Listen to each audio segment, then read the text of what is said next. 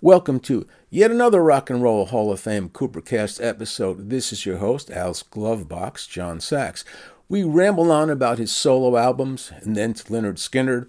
We ponder on whether this new notoriety will help get his four CD box published, about hearing from his friends as far back as the aristocrats, even before he was in the royal teens.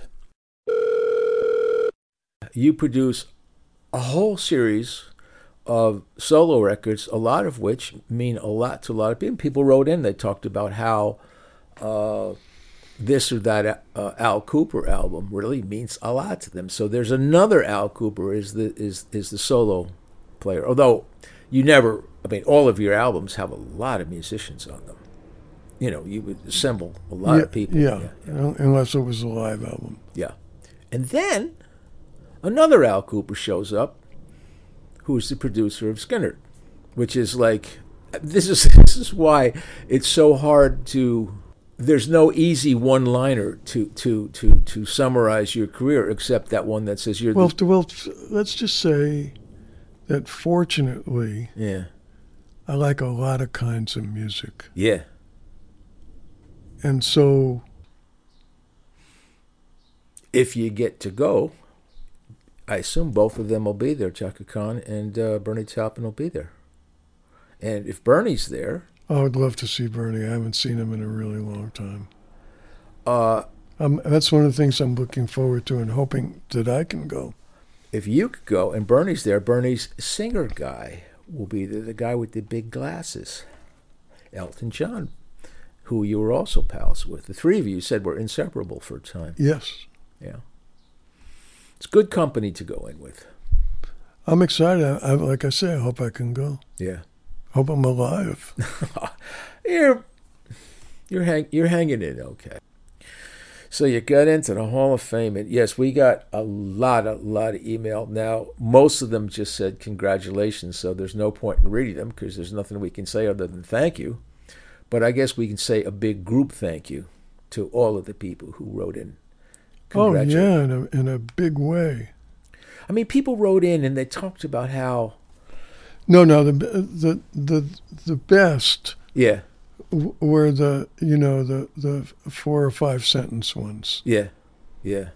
Well, let me see if I. There's a couple that stood out to me. Um, but here's a question that you and I uh, touched upon. This guy touched upon. We assume, hopefully, that this new notoriety will help get the box set published. I'm I'm hoping. I'm hoping that too. It makes it more commercially viable, Yeah, and that's what you need. definitely. That's what you need. I, I I just haven't found a, a a place that understands it, Yeah. which scares me. Well, it's it's a reflection of your career because it goes back to your yeah, but writing I mean, days. but um, yeah, but I mean, to, uh, when I did it, Yeah, and it took me like you know close to ten years to do it. yeah, uh, that's what I was trying to do, but I wanted it to be as much unreleased stuff as possible right, right. or rare stuff. But some of that unreleased stuff reflects on released stuff, like this diamond ring you've got, you know, I have the original demo. the original demo, and that's really got to be interesting to people. But the point is, that's Al in the songwriter days at 1650 Broadway, yeah, well, d- yeah, well, well, that's, that's why it's four CDs right? because you know I did a lot of different things. Yes, and I think that's why it's a nice parallel to the whole career because it reflects on most aspects of your career are are in there. Like we think that that song that George Harrison played guitar w- for you one night is going to be in that box set, right? I can't remember. Think so. That's on the George Harrison episode that you know. By the way, that is the number one downloaded episode of this entire podcast. Is uh, the George, you're playing you're you're playing on his album and you hear that Lennon has been shot hear that? Oh yeah, yeah, yeah. and you have to go and you have to go be with George the next day. It's just unbelievable. And then sometime that night you say, "Hey, I got the song you want to play," and he played it for you, which is cool. I hope it gets on the box set. I mean, the box set's all full of legal issues, right? Because it's got all these different people and a lot of futzing around. I don't know if you want to name drop, but you must have got a lot of phone calls from old friends to say, "Hey, Al, I heard about this." Well, that wouldn't be name dropping. yeah, it wouldn't be. No. Can you drop some names? I- I'm saying it wouldn't be name dropping Because because no one's ever heard of some of these people that came out of the woodwork. these are your old personal friends. Yeah. called you up and said, "Al, yeah." But they're close enough friends that they had your phone number. We don't, right? That's what I'm saying. Yeah, yeah. I mean that you can be reached by email by anybody from the website. Well, like the first band I was ever in, Yeah, pre Royal Teens, yeah, was the Aristocats. yes, And the guy from the Aristocats uh, uh, sent an email and said, wow. yeah. That's cool. That is And the fact that we're s- still in, still have been in touch, right. we never dropped. And I think I saw one of the royal teens also emailed you.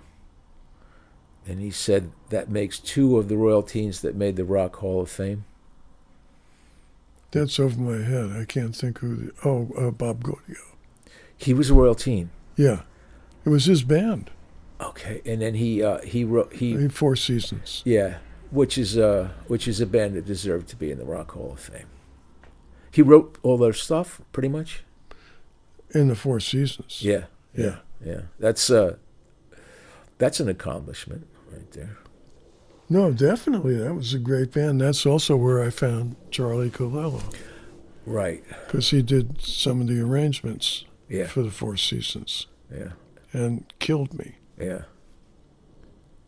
You know, I was going to ask you that um we go we periodically go back and take a l- little glimpse at one aspect of your multifaceted career. Do you remember? Can you put yourself back to the first day that you showed up at 1650 with these two older than you guys, Glass and Levine, right? Brass and Levine. Why do I keep calling him Glass? I don't know. I don't know, Ira Glass. Brass and Levine, they're they're already there. They're a a little older than you. They're already there. Yeah, they're there. you, you walk. Do you remember the first day you walked into the room with those two guys? No. Okay. So it did. It, it wasn't like you were like, uh, "Oh my God, what am I doing here?" No, no. I, I was already hired Yeah. uh, to be a songwriter. I was writing by myself. Oh, okay. And then they and, paired and you the with pu- them. and the publisher put me with them because they were lyricists. Right. They had no music, right. Okay. and he thought it would be a good combination, which was actually brilliant. So you came in kind of equal the, uh, to them. More than equal, Okay. although I took an equal share, which in retrospect, I'm sorry I did. You should have. You should. They I should. should have got 50%. And they should have each got a split it. quarter. Yeah, really, but I- but I don't know how how that really works. So I, I went along with that, Yeah, and plus, you know, they were older than me. yeah. Well, that's uh, that's why I wondered if you I was a kid. you were a kid, right? And they were at that age. Four years or five years makes a huge difference. The Yes, difference between eighteen absolutely. and twenty three is like wow, you know. Them them guys are grown ups.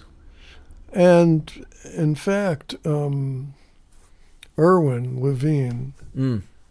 when we split up, uh, went on and, and had more stuff. Don't ask me what it is. I but- think he wrote hits for uh, Tony Orlando and Donut. Didn't he write "Tie a Yellow Ribbon" and all? That? Yeah. yeah.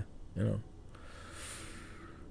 Hey, You may not think it's the greatest song ever, but it's an no, no, no, accomplishment. no, no. Th- th- th- Most of what we wrote was not the greatest song ever. Right.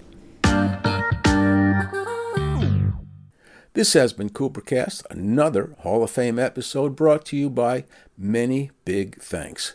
Submit questions for Al at alcooper.com on the Coopercast page.